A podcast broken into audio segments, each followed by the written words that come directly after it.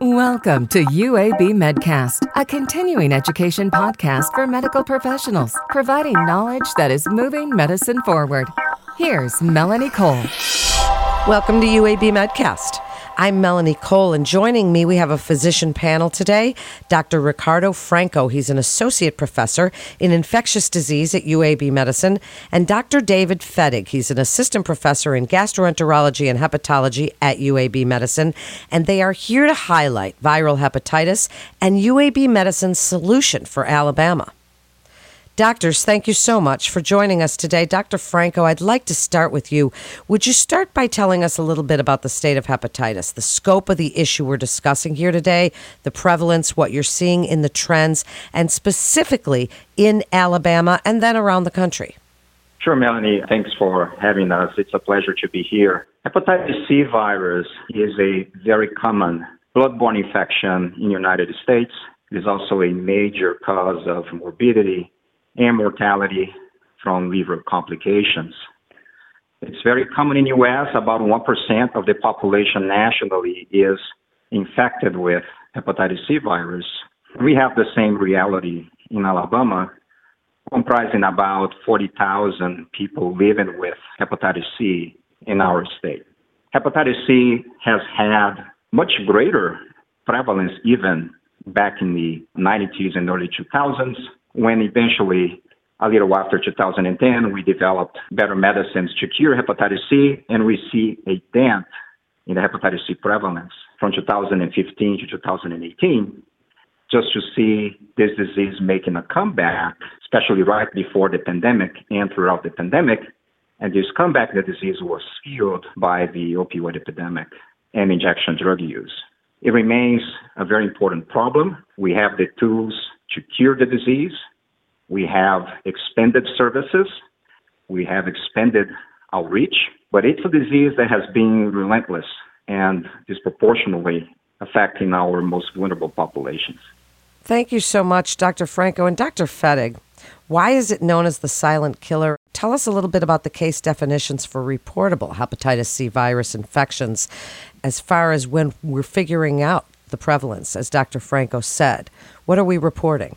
Yeah, so thanks again for having me as well. The reason we kind of talk about it like it is the silent killer is that it takes usually between two and three decades for it to have some sort of an effect on a patient. Sometimes they don't know for even longer than that. And so when people are actively using, whether like in the current era, kind of actively using IV drugs and taking a long time for that to happen, for them to start showing signs of an infection, you can see where a lot of the damage can already be done.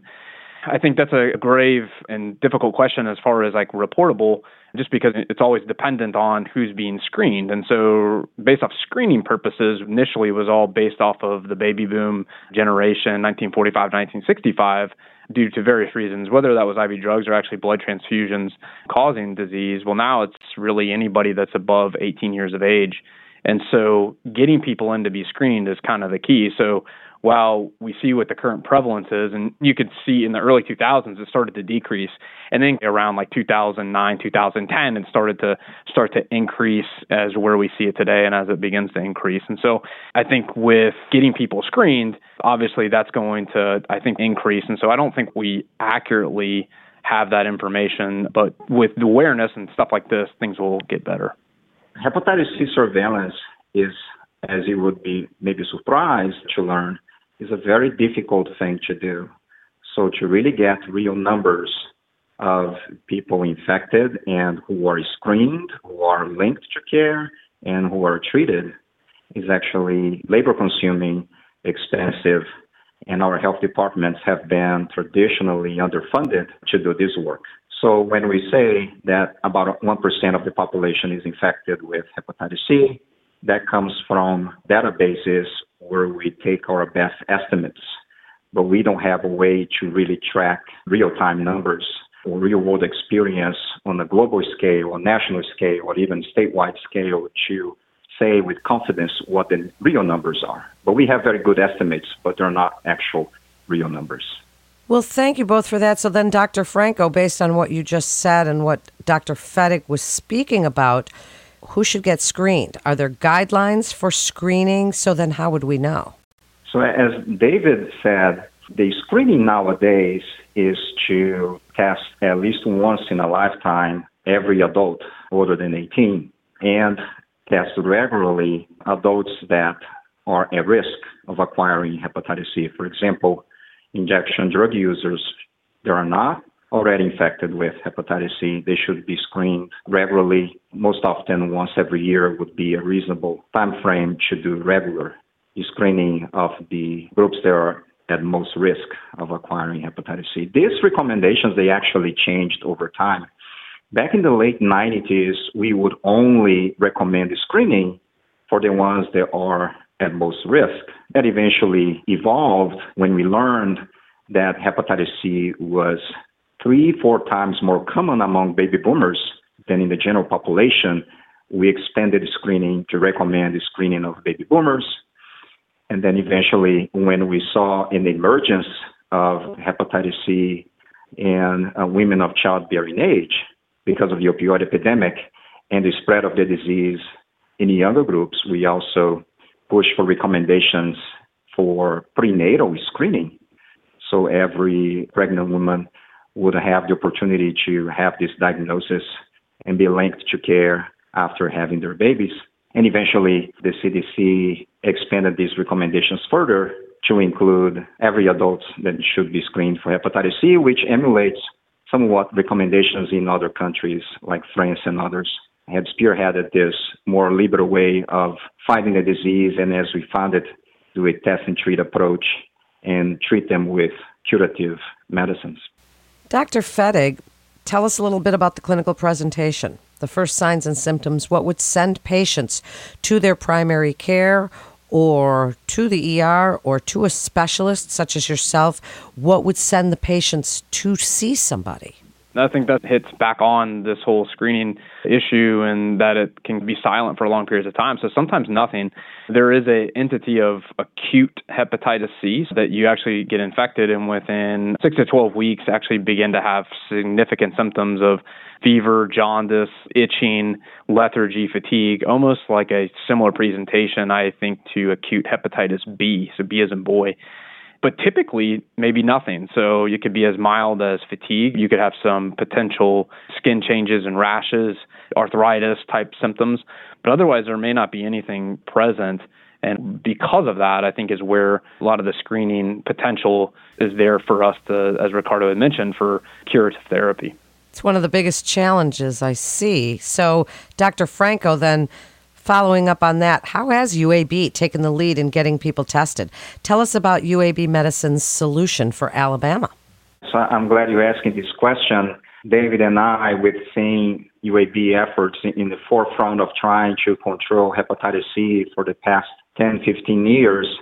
And I would like to maybe highlight three programs that we put forward in this time frame. One has been led by the emergency department from Dr. Galbraith to Dr. Walter nowadays, the emergency department has screened over 100,000 patients coming through their doors for other reasons to receive emergency care.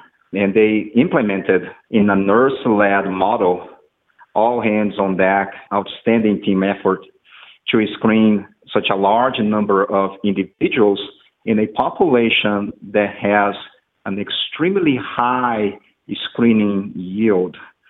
So, for you to have an idea, when we do hepatitis C screening in our vulnerable populations that don't have regular care and use the emergency room as a safety net, the prevalence of hepatitis C screening is well over 5%. Among baby boomers has been consistently over 10% of antibody positivity for this infection. Whereas if you go to regular clinics, that screening yield might be much less than 1%. So we have a tenfold higher yield screening when we go and test the right populations.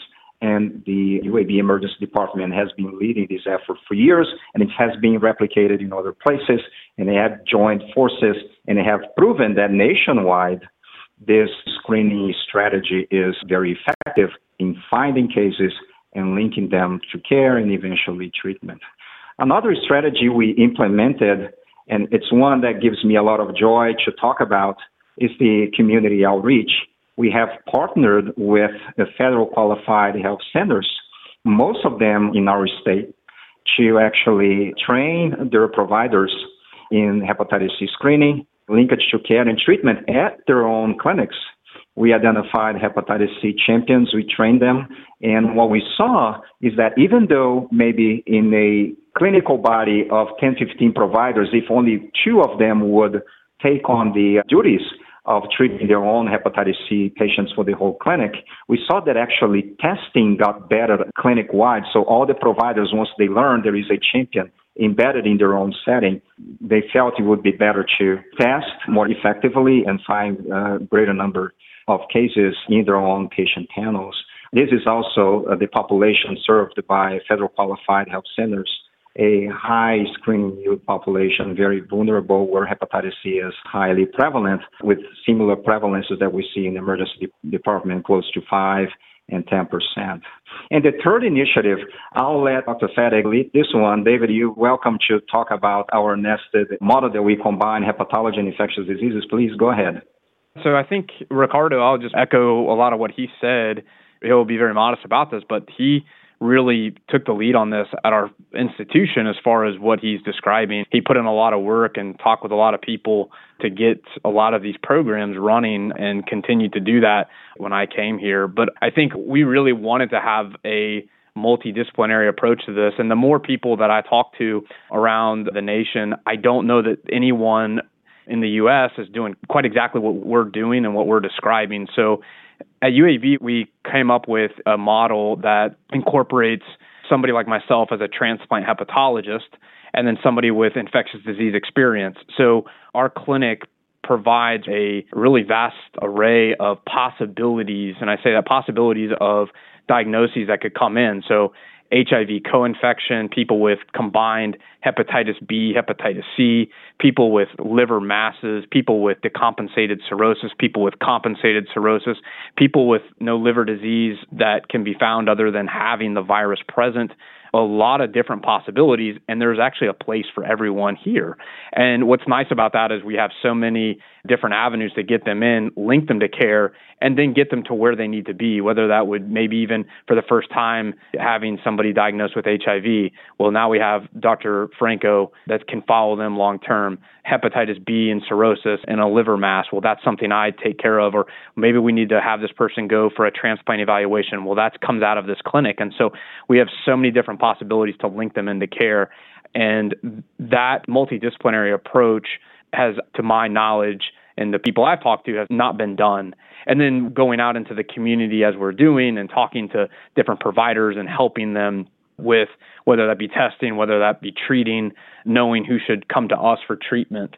And then we also have a full time pharmacist on staff that helps us. We have a full time administrator who helps call all the patients, helps set up the laboratory results, helps discuss with them, and make sure that their appointments are set. We're going to be doing some different outreaches as far as providing transportation to and from the clinic. So, what we're doing at our institution really is saying, hey, we have a problem in our state as far as a disease, and we want to fix it. And so there's a lot of discussion at times with different things that people do, but Dr. Franco and myself wanted to take action. And so the clinic is called the ABC Clinic.